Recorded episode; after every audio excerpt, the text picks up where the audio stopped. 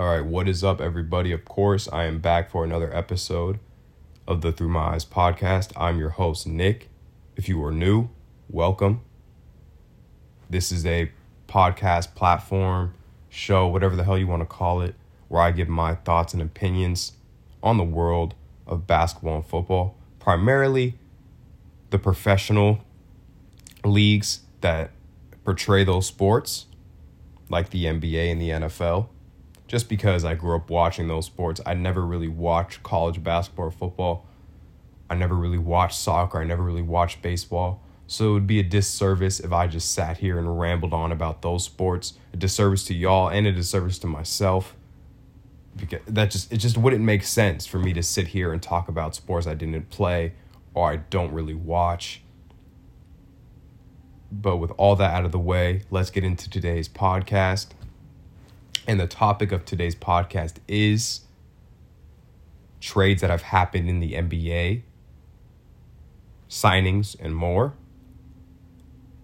The only reason I'm making this podcast today is because I've not made a podcast that's gone over the NBA trades and signings and all of that, just because I've been stuck up with school and college life. But I'm here to talk about NBA trades, signings, and a player that has been reinstated into the NBA that has a chance to join NBA teams coming up this Friday. A player that shares the same last name as me, so that's pretty funny, and that's kind of why I liked him growing up. And he's always been a hooper, but we'll get into that player eventually. First off, let's get into the trades. Aaron Holiday was sent to Phoenix. Jalen Smith sent to the Pacers for Torrey Craig. Jalen Smith was a very solid center, but the Phoenix Suns already have Bismack Biyombo, who's playing great basketball. JaVale McGee, who's one of the most athletic centers in the league. And obviously they have DeAndre Ayton at the starting center spot. So you can never have too many solid wing defenders. So picking up Torrey Craig is obviously a plus.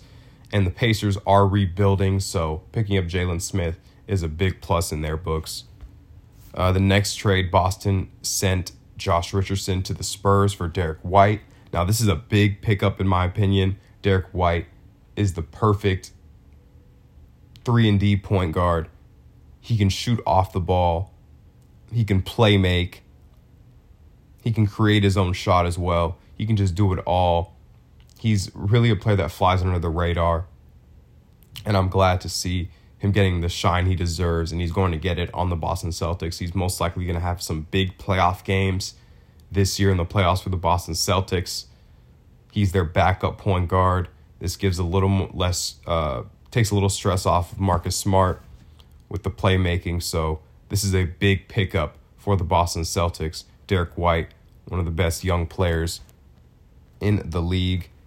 He was averaging 14 points, 3.5 rebounds, 5.6 assists, shooting 42% from field goal range, 31% from three-point range, 87% from free throw range, averaging 1 steal, 0.9 blocks. His game highs this season are 26 points, 10 rebounds, 14 assists, 4 threes, 4 steals, 3 blocks. And for leaderboard accolades, he's 19th in free throw percentile with .869, and his last 8 games he's averaged 13.5, 3 rebounds, and 5.1 assists.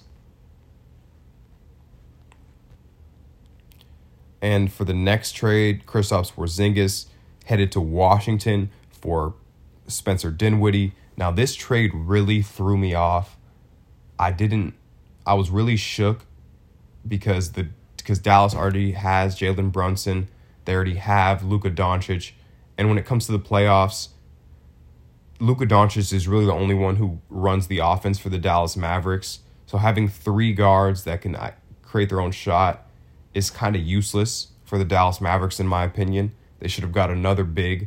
I know the Porzingis experiment didn't work out, but in my opinion, they should have got another big that could fit that role that Porzingis played, but I guess better, because the Porzingis experiment just didn't work out. But getting Spencer Dinwiddie, who's not having the best season of his career, to add on with Jalen Brunson and Luka Doncic and Dorian Finney-Smith, their team is not big at all. Their biggest guy is Moses Brown. I believe they're probably going to star Maxi Kleba at center or something now. I don't like the direction the Dallas Mavericks are going in. They need another superstar, in my opinion, a big to match up with Luka. They don't need another guard. They already have Jalen Brunson, who is a free agent this year, so that's maybe why they traded for Spencer Dinwiddie. But I just don't see this pickup, this trade, really benefiting them in the playoffs. I don't see it benefiting them at all in the playoffs. And for Washington, Porzingis is going to help them win a couple games. Right now, they're like barely in the play-in game.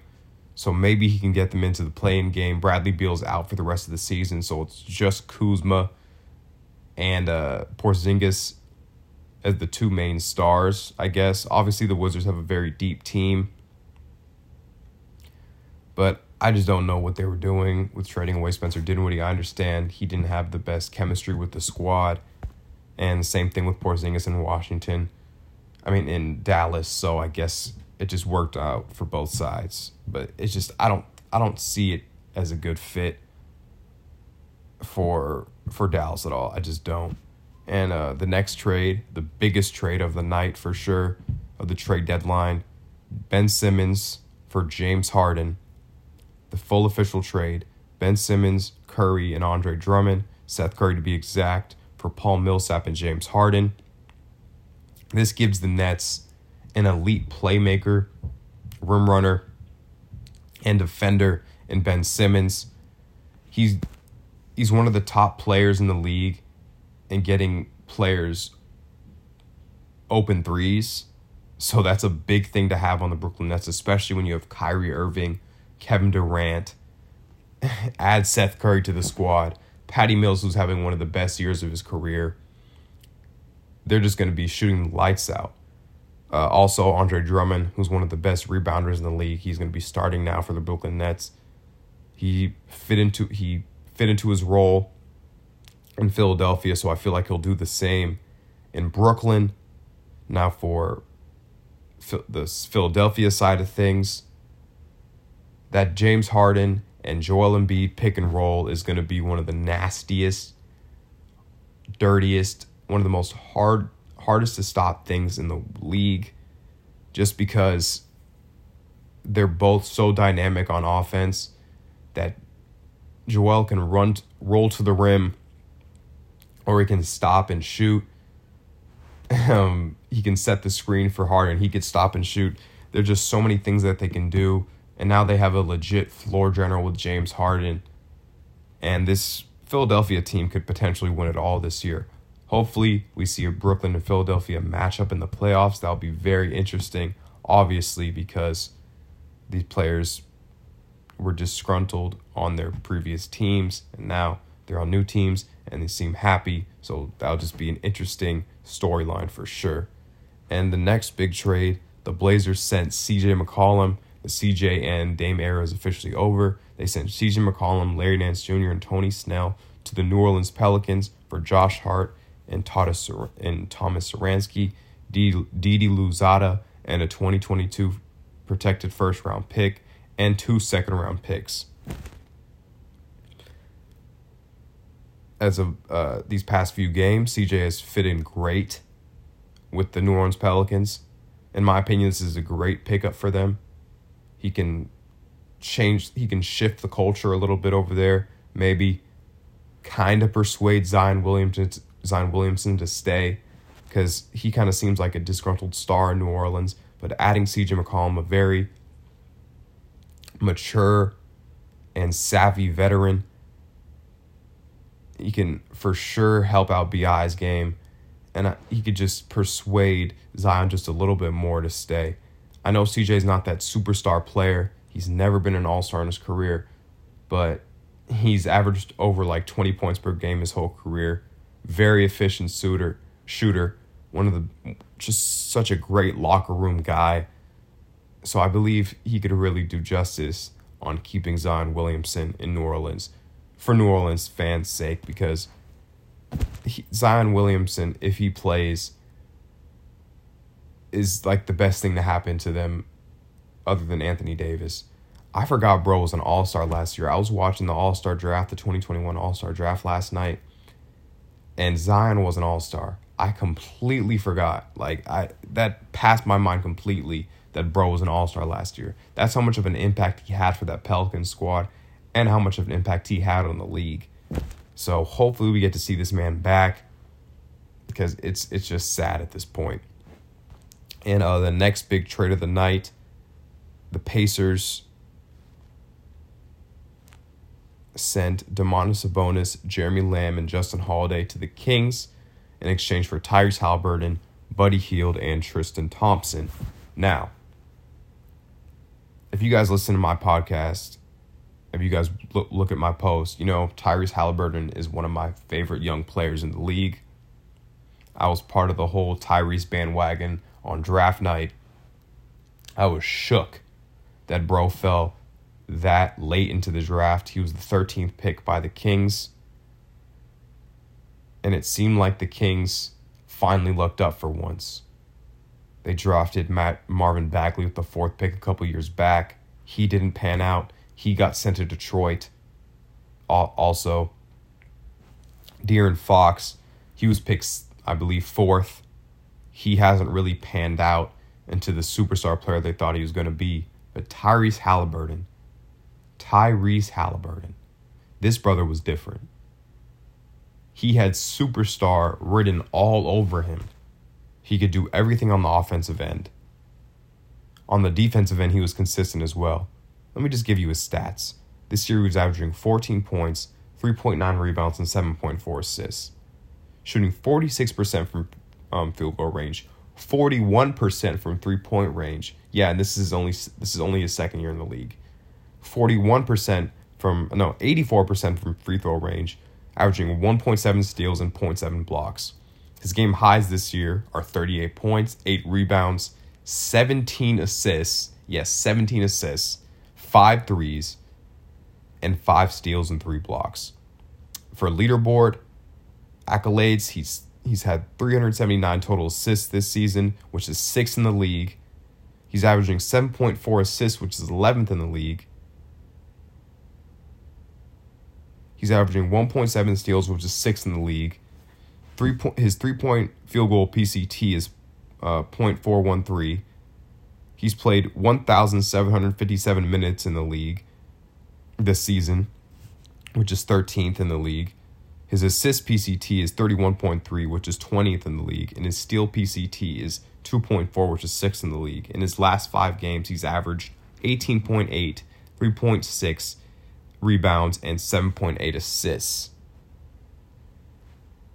So with all that saying, he is such a young, talented player, and I'm just shook that the Indiana Pacers were able to get this guy, because I thought it was going to be for sure De'Aaron Fox on the trade market.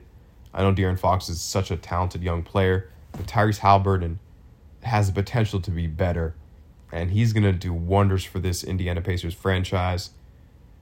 And for the Kings side of things, Sabonis and De'Aaron Fox, I don't know how that's going to work out. Like many sports analysts have said, both of them are not shooters, so they need a bunch of shooters around them to be a successful squad. They've looked pretty good as of recent as a duo, but I think at the end of the day, Pacers are going to be the ones that won the trade.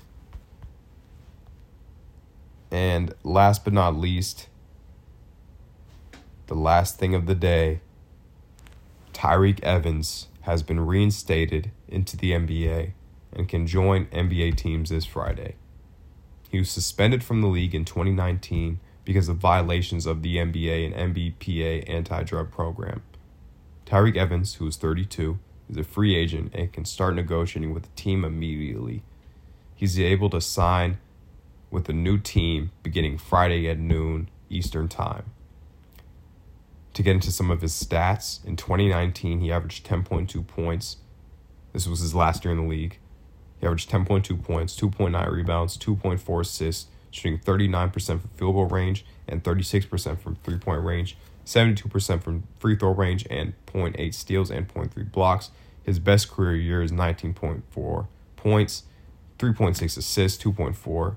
No, 3.6 assists, 2.4, 3.6 rebounds, 2.4 assists, shooting 45% from field goal range, 40% from three-point range, 78% from free throw range, averaging 1 steal and 0.3 blocks. Obviously, he was the 2009-2010 Rookie of the Year. His career three-point percentage is 32, and his career field goal percentage is 44. His career stats are 15.7 points, 4.6 rebounds, and 4.8 assists. Now, that is it for today's podcast. I hope you all enjoyed it. Have a great day. Deuces.